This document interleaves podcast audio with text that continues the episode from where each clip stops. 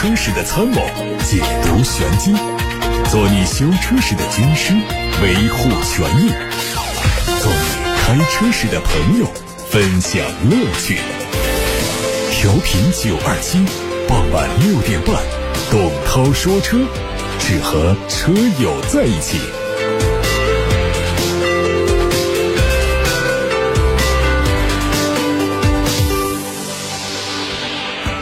各位好，欢迎听董涛说车。大家关于选车用车的提问，现在可以通过两个通道发到直播间，热线八六八六六六六六打通留言，还有董涛说车同名的微信公众号也可以留言。看新闻，日前第五届中国国际进口博览会在上海开幕，共有一百四十五个国家、地区和国际组织参展，来自一百二十七个国家和地区的企业参加企业商业展。进博会不仅是新产品、新技术、新服务全球首发、中国首展的平台，更是与国外企业增进了解和交流的好机会。本届参展世界五百强和行业龙头企业达到二百八十四家，数量超过上届，回头率近百分之九十。作为中央企业，东风汽车集团有限公司连续第五年参加进博会，展示自主创新科技。拥抱开放机遇，和合作伙伴携手共赢。本届进博会上，东风公司旗下蓝图汽车携蓝图梦想家在湖北展区亮相。作为全球首款电动豪华旗舰 MPV，蓝图梦想家拥有十七项 MPV 首搭技术，二十一项同级领先技术，把电动、智能、性能、舒适、安全融为一体。与此同时，东风公司还充分利用进博会这个世界性的大平台，开展产品、技术等领域的合作。东风本田汽车有限公司、东风本田发动机有限公司。实现签约额预计会达到十点五亿美元。中保研刚刚发布了最新一批的碰撞测试成绩，这次共涉及到十四款车型。碰撞测试新增了保险杠正面碰撞、保险杠追尾碰撞、自动紧急刹车、车对行人与自行车、车道偏离辅助以及副驾驶席侧正面百分之二十五偏置碰撞。其中有四款车型选做了副驾驶侧的正面百分之二十五偏置碰撞，分别是奥迪 A7L、领克零九、宝马 X5 和理想 L9。从整体碰撞成绩看，表现相对较好的是领克零九，车内成员安全、车外行人安全、车辆辅助安全都获得了 G 评级，耐久性和维修经济性评为 A 级。表现相对较差的是欧拉好猫，车内成员安全方面只得到了 A 评级。正面百分之二十五偏置碰撞中，A 柱出现明显变形，中控台在碰撞后整体后移和假人膝部、腿部发生接触。影豹在车辆辅助安全只获得了 A 评级，伊兰特在车外行人安全、车辆辅助安全方面都是 A 级，表现相对一般。在耐久性和维修经济性方面，领克零九和欧拉好猫的评价都是 A。皇冠陆放。奥迪 A7L、理想 L9、宝马 X5、问界 M7 在内的五款车型是 M，本田型格、长安 UNI-V、小鹏 P5、本田思域、传祺影豹、现代伊兰特、丰田凌尚的评价是 P。国内油价第二十一轮调整会在今天晚上二十四时开启。本周期从十月二十四号以来，尽管对石油需求疲弱的担忧持续，但是 OPC 加大幅减产计划在十一月进入到执行期，市场预期石油供应会收紧，国际油价震荡运行，均价较前期有所上涨。这次国内成品油大概率会迎来上调，预计上调的幅度。每吨一百四十元左右，折合九十二号汽油、零号柴油每升上调分别是一毛一和一毛二。今年以来，国内成品油零售限价已经经历了二十个调价窗口，十二涨七跌一搁浅，涨跌相抵之后，国内汽柴油价格累计每吨分别提高了一千四百九十元和一千四百三十元。据汽车行业数据预测公司 AFS 的最新数据，截止到十月三十号，因为芯片短缺，今年全球汽车市场累计减产约三百九十万辆。AFS 预测到今年年底，全球汽车市场累计减产量会攀升到四百二十八万辆，较此前预估的数字增加了约一点六万辆。因为芯片短缺，全球汽车制造商已经开始改变二零二三年的生产计划。机构预测说，明年全球汽车行业估计会减产两百万到三百万辆，低于今年迄今减。减产的三百九十万辆和二零二一年减产的一千零五十万辆。比亚迪发布了最新的销售数据，十月份新能源乘用车的销量再次突破二十万辆，达到了二十一点七五万辆，同比增长了百分之一百七十二。其中 DM 车型的销量为十一点四四万辆，EV 销量为十点三二万辆，两者的销量比例基本持平。今年一至十月，比亚迪累计销售了一百四十万辆车，完成了一百五十万辆的年销量目标呢，已经是没有悬念。具体车型来说，作为比亚迪最大的销售来源，宋家族的销量达到了五点六八万辆。秦家族三点四七万辆，汉家族三点一六万辆，元家族二点七五万辆。海洋网车型方面，海豚、海豹、驱逐舰零五的销量分别是二点五三万辆、一点一三万辆和零点九一万辆。宝马官方传出消息，将在明年元月举办的 CES 展上发布一款全新打造的电动概念车。它有望采用宝马集团最新研发的圆形电池，电池的能量密度相比目前市面上的所有电池都要高一些，据说会高出百分之二十左右，续航里程会增加百分之三十，充电速度会提高百分之五十。这款概念车将展示宝马下一代电动车的制造理念，量产班车型预计在二零二五年左右亮相。消息说，基于全新平台打造的首款量产电动车可能是未来三系的。纯电动继任者，同时还会推出基于相同架构的纯电动 SUV，估计会是 X3 的纯电版。在第五届进博会上，本田的 EN2 概念车全球首发，这是本田 EN 品牌的第二款产品量产方向的概念车，它用上了智能高效纯电架构，会在明年春天量产。同时，本田还发布了2050愿景目标和全面升级的安全超感驾驶辅助系统，会加速推动电动化，实现碳中和，进一步扩展 EN 产品的矩阵。到2027。七年会陆续投放十款纯电动车。福特在二零二二进博会上带来了四门版的一款产品。此前有报道说，福特的烈马可能会在明年引进并且国产。它的外观采用了越野车当中非常经典的硬朗线条，贯穿式的格栅、圆形的大灯都非常复古。内饰偏向现代化，横平竖直的中控台线条看上去还是非常的粗犷。不过，液晶仪表、中控大屏的加入还是提升了它的科技感和实用性。另外有两门还有四门版可选，提供了基础和高级两种四驱，并并且。配上了全地形控制系统。北京现代的二十周年庆典上，新款的途胜 L 还有 Fiesta N9 齐上阵。其中呢，新款途胜 L 推出了七款车，售价是十六万一千八到二十万七千八。作为年度改款，外观内饰相比老款没有大变化，动力是一点五 T，传动系统是八速手自一体。Fiesta 的 N9 推了三款产品，售价从十三万八千八到十五万四千八。它基于普通版车型打造，外观增加了 N9 的专属运动套件，溜背式。的轿跑车身搭配熏黑的贯穿尾灯，还有大尺寸的扰流板，非常带感。网上还有一组红旗新款 HS 五的路试照片。从照片看，前脸换上了和全新 H 五类似的直瀑式的格栅，分体式大灯组内部结构有调整。车尾最大变化是把现款的巨型尾灯调整成了七字形的贯穿样式。尾灯组的外壳呈现的是 3D 立体效果，辨识度进一步得到提升。内饰也全面借鉴了全新 H 五的布局，采用了大量的黑色皮革材质和镀铬装饰条的点缀，还换装了大尺寸的竖式的中控屏，空调出风口、电子挡把区域也都都。做了重新设计，动力据说会用 H 九同系列的 2.0T，参数相比现款全面提升。备受吐槽的 6AT 变速箱也可能会升级为 8AT，预计换挡逻辑和平顺性等问题就会得到解决。好，各位刚才听到的是汽车资讯，我们现在开始回答大家的选车用车提问。来自董涛说车微信公众号后台的一个问题说：涛哥，是不是一般车左边的行车灯比右边的低？听过一个说法，是因为怕照射到其他车，我感觉自己的车就是。是这样，确实是所有的车啊，你注意观察，灯都是平的，只是灯投射到地面上它是不平的。我们可以把它理解为。靠路中央这一边的照射的近一些，也可以理解为靠人行道这边的照射的远一些。我们既可以理解为靠路中间的照射近一些，是怕照射到了对向来车的司机的眼睛。我们还可以把它理解为路右边呢，我们要把人行道照射的远一点，这样保证我们右边的这边的安全。所以这样的理解都是对的。我们看到自己的车灯打的一边远一边近，尤其是右边远左边近这种情况呢。时候呢，就是大家不要觉得是不是坏掉了，这个车灯是不是需要去修，没有问题。这所有的车基本上都是这样调整的，出厂就是这样子。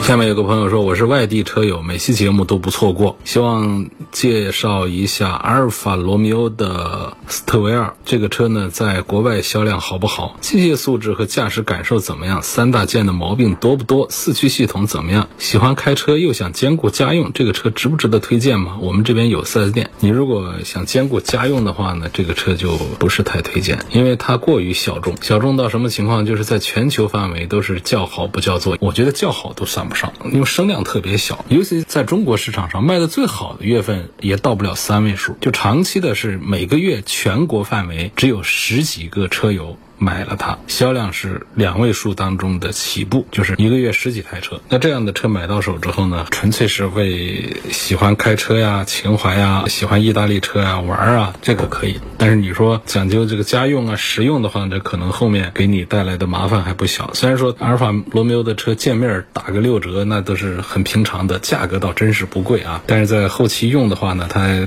空间方面呢、维修啊，有四 S 店这个倒还好一点，这保值啊各方面都比较。差，所以你用实用家用的这种层面去讨论它的话，那就不能推荐。但是我们是从个性化、小众化。好玩来买的话，那这就很值得推荐。因为首先它这打折之后价格是很划算的，原装进口这个且不说。当然，这个意大利车的原装进口也没多少优势，它这个车故障啊各方面的控制并不好。但是呢，确实它调教的挺有乐趣的，开的是非常的有感觉。我们不说百万级的那个 2.9T 的 V6 四叶草版本，就是普普通通的一个2.0那个动力啊，也比我们市面上一般的车都要快得多，都是五秒级别的这种提速，然后底盘的调教。转向、刹车各个方面都是比较完美的。折扣一打，我觉得爱玩车要个性，希望买一个小众车的话呢，这个 SUV 当中啊，阿尔法罗密欧的斯坦维还是值得看、值得买的。下面看看通过八六八六六六六六发过来的信息，他问领跑 C 幺幺有续航五百一十公里的，还有六百一十公里的，两个价格相差三万块钱左右，这个要怎么选？这三万块钱多买一百公里的续航，我认为这个账是划算的，是值得的。就续航里程尽量的多买一点，因为这个续航里程通常我们也不能叫它不实在啊，这确实是实实在在实验室算出来的数据。实验室它会考虑到我们的综合路况、我们的城市用途。我们的高速路况等等综合算下来，但是它总归跟咱们实际的用车环境是有差异，所以大家通常会感觉到标称续航和我们实际跑出来续航打个八折是起步，打个七折是很正常。你算下来的话，一个五百公里，如果是打完七折才三百多公里，是不是并不长？所以呢，尽量的多买一点。它有五百一十公里，有五百五十公里，有六百一十公里的，就尽量的买它的六百一十公里。涛哥，聊一聊漂移吧。普通人怎么学漂移？学漂移呢？你首先得有一个封闭的场地，这是前提条件。你千万不能说我跑到公路上去、街道上去练漂移。所以，封闭的场地怎么得来？你像我们。做汽车节目、汽车媒体的，那参加的活动都是那种汽车厂家租用的赛道，或者说租用的大的物流的停车场，两万平的那种，把它围起来，安安全全的在里头摆上桩桶，可以练习。那么我们一般车友，你可以在一些汽车活动上报名参加活动，有这样的场地机会。否则的话呢，我们几乎是找不到这样的场地来用。你像上海啊、像浙江啊、北京啊、成都啊、深圳啊，这些都有赛车场，真爱玩。的话呢，就可以到赛车场去花钱去参加一些赛道日啊，一些活动去玩，那个是一个场子可以。像武汉这边呢，在开发区那边呢，原来倒是有一个。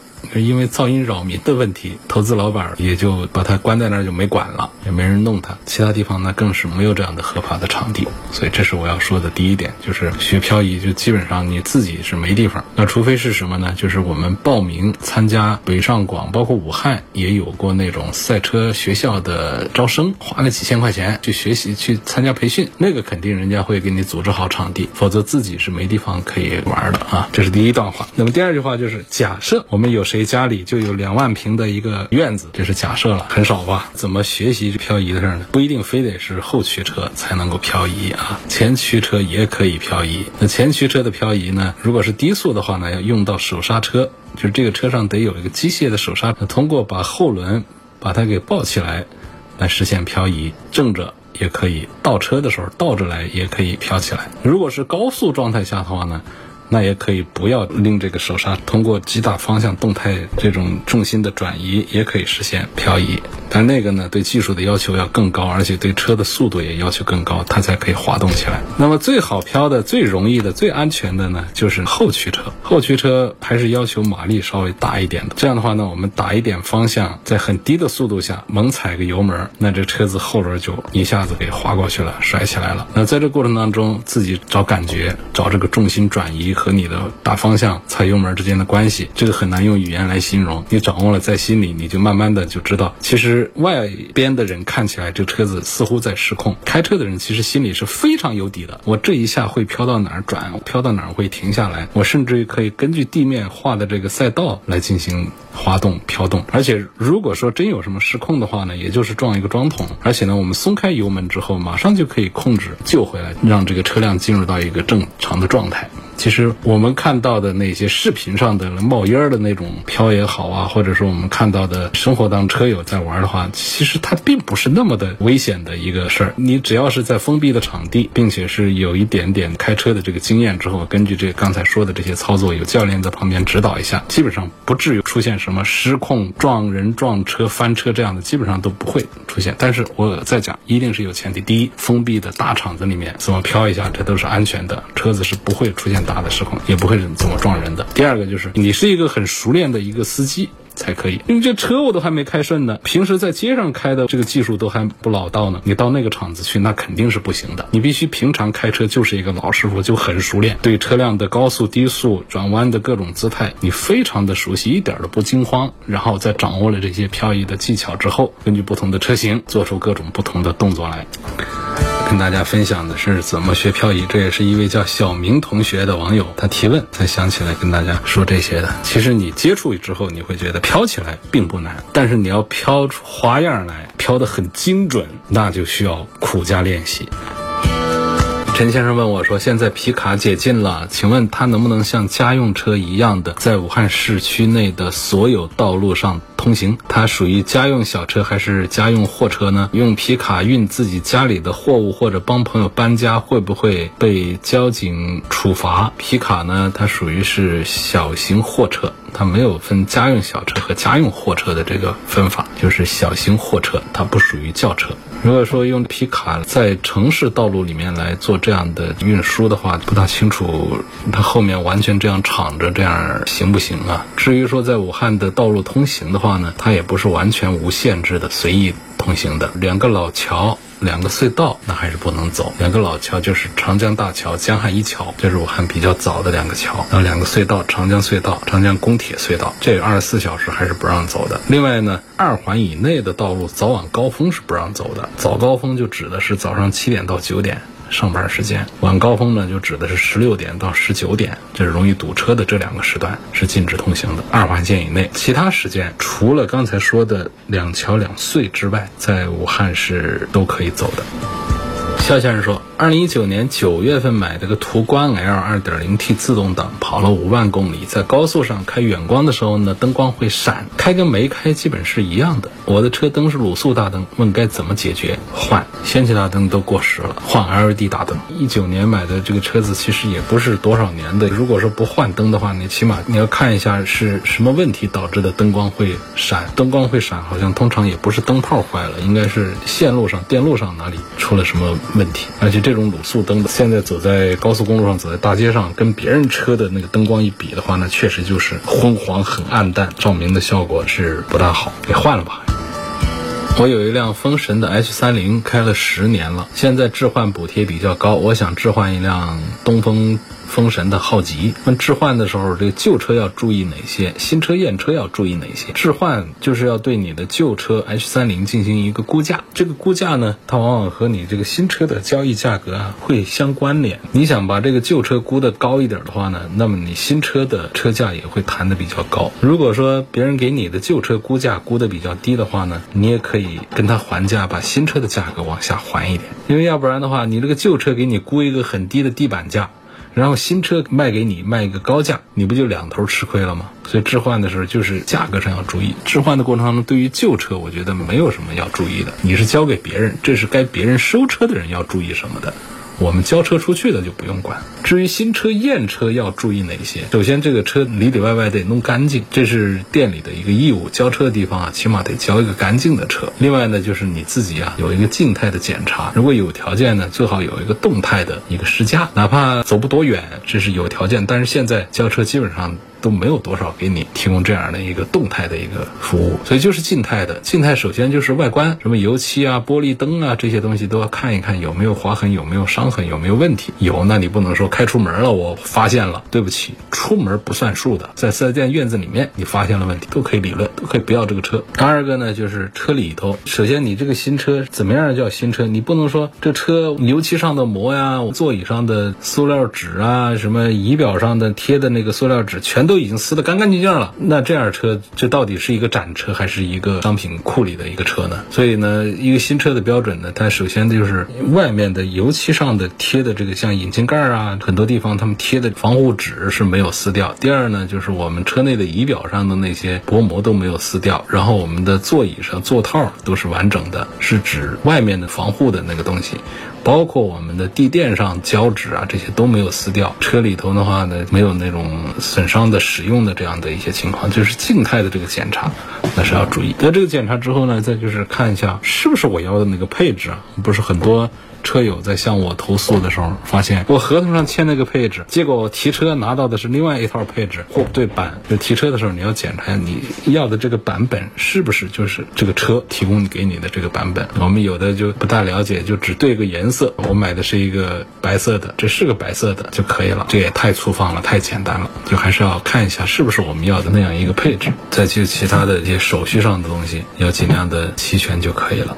瑞龙盛世说，我的车是带自动启停功能。的三元锂电池，我现在要装一个停车也能录像的行车记录仪，记录仪上装了一个降压线，说是到一定电压的时候就停止录像。我想问一下，这个对电池影响大不大？能不能装？能装。现在行车记录仪它本身的耗电量非常小，对于我们的三元锂电池来说都是很小的一个用电负荷。第二个呢，像这种过夜的停车记录仪什么的，它是有自动启停的这个功能的，就是当有影像的时候，它会自动的开始启动这个录像。这个时候呢，耗电稍微大一点。也是可以忽略不计的那种大，那平常是一种静默的一种状态，它的耗电量啊是非常小的，所以这个你根本就不用担心它会对我们电池的寿命啊什么的有些什么影响。行车记录仪就该装就装，这是非常有用的一个东西。防冻液会不会正常损耗？减少了是有泄漏吗？那你要看减少了多少。那防冻液它肯定有一个自然损耗的，这个非常正常。它是一个消耗品、易耗品，在持续高温的作用下，多多少少都会有所挥发的。但是如果说你防冻液的液面下降的特别的明显，那也可能是泄漏所导致的，那就要查各种地方的情况，管路的密封接口啊、橡胶垫子老化呀等等这样一些情况，要找原因。说东风标致 1.8T 发动机就是原来的一点六 T 发动机的扩缸版，许多车评人说技术落后，不思进取，是不是这样？也谈不上这样子。其实这个发动机本身的技术实力还是不错的。标致和雪铁龙的在神龙公司的这个一点六 THP 的这个发动机啊，其实本身的技术实力还是不错的。至于说它为什么没有再做提升？在做换代的发动机，也不是说标致雪铁龙的神龙的这个发动机的一家的问题。基本上现在全球对于内燃机的研发啊，明显的是放缓了速度，大家都没有他的兴趣再做投入、再做研发，搞出新一代的内燃机发动机来了。因为内燃机时代它的终点都已经是不远，都可以看见终点了。现在都在研究的是新能源。电动车这样的方向，所以不是一家不是谁的这个技术落后不思进取的问题。还有就是，我觉得现在我们的燃油发动机啊，现在的水平啊，其实都已经做得很高了，就是再突破也没有多大的一个余地了。我们比方说对动力的再压榨，对于燃油经济性的再提升这个方面，其实就现在来讲，从我们人类现在能够认识到的这个情况来看的话呢，基本上都已经接近了天花板。而从时代来讲呢，它也接近了尾声。也差不多就是这样了，它不像前些年，就是发动机的热效率啊，明显还有提升空间，做的并不是很好，耗油量啊、碳排放啊各个方面都没有达到一个比较高的一个水平。我们现在内燃机基本上这个热效率啊各个方面都已经做得非常的优秀，而随着这个时代也快要结束了，那么再做大的投入。开发全新一代的发动机来怎么样？这已经不现实了。更多的厂家愿意做的事儿是什么呢？就是做减法，而不是做加法。比方说，把那个大排量改小排量，把四缸机改三缸机等等，就做这样的一些动作来应付一下内燃机的最后这个过渡的阶段。但是说到这儿呢，大家也不用说太担心，说内燃机就买不得了，这就没有了。我说十年八年的，大家现在买的车开个十年八年的，一样是主流内燃机，它不可能说马上就被电动车完全把它给覆盖了。它们之间的这种融合的这个状态将会持续很长时间，才会把目前市面上的这么多的内燃机出厂的、没出厂的、待生产的和已经在路上跑的，才会淘汰消耗完。这可能就是二十年以后、三十年以后的事儿了。那二三十年之后，我们才会看到满大街只剩下电动车了，就没有再看到这个内燃机的车了。当然，也可能还是会有。我们现在停止内燃机的生产制造的常见的汽车厂家发出的这个时间表，也就是在二零三五年或者说四零年，这个是主流。那意味着就还是一二十年嘛。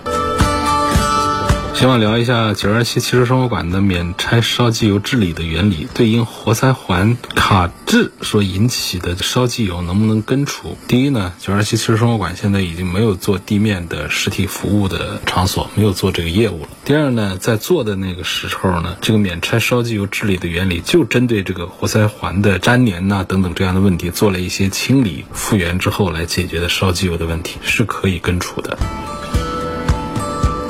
下一个问题，问极氪零零幺这个车呢，动力呢有一个双电机的五百三十六公里的续航，有一个单电机的是七百三十公里的续航。问这个应该怎么选？这是第一个问题。第二个问题呢，双电机的版本呢还有不同的两个电机品牌。应该怎么选？首先说这个双电机和这个单电机，其实是我们自己要做的一个取舍。双电机的呢，它做出来的是一个四驱，因为它有前置加后置的这个电机，所以这个双电机呢做了四驱之后呢，驾驶的感受跟纯粹的后驱的版本呢，它会不一样。那么这样的话呢，它在电能的消耗上就要更大一些，所以它们的续航里程就没有单电机的那么的长。如果说极氪零零幺它是一个正常的，不是太好。好玩的一个车的话呢，那也就算了。它是一个底盘很好玩的一个产品，这种情况下，其实我会。赞成它的四驱的版本要多一点点，但是这个就是还是一个个人的取舍。我们是要七百多公里的一个续航，还是说我们要一个五百多公里的短续航，但是开起来更有意思一些？因为提速啊，它是不一样的。这个四驱的短续航的版本，三秒多钟的零百提速，这就好玩极了。那个续航里程七百多公里呢，它的提速就比较正常，七秒钟的一个提速，就是一个正常的一个车的一个表现。所以这还是得看个人的一个取舍、一个需求。至于说双电机版本的，还有不同的电机的品牌应该怎么选？其实这个在价格上也都能看得出来。同样是双电机的，那肯定是贵的，它就会更好一些嘛。最贵的是三十八万多的，另外两个呢就是二十九万多、三十四万多的。所以一分价钱，它是一分货。尽管它们的提速表现上是一样的，但是你会看到它们的续航上是略有一些区别。更贵的，它的续航会更长一点，这也跟电机的不同有关系。电机也讲一个能耗、省电呢。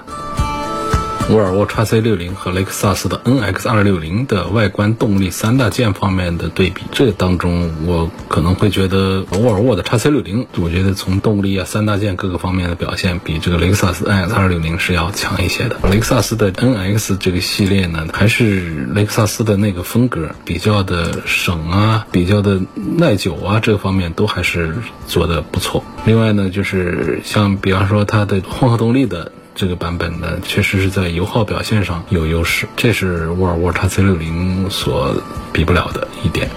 但是呢，从这个绝对的实力这各方面来看呢，我认为呢，在沃尔沃 x C 六零上能看到更多的是汽车工业的一些投入方面一些东西，雷克萨斯的 NX 更多的是那种取巧方面的一些东西。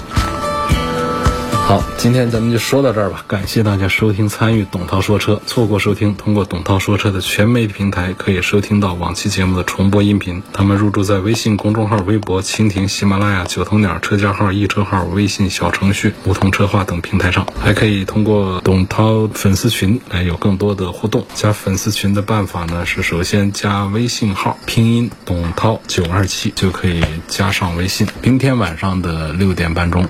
我们继续在这里说车。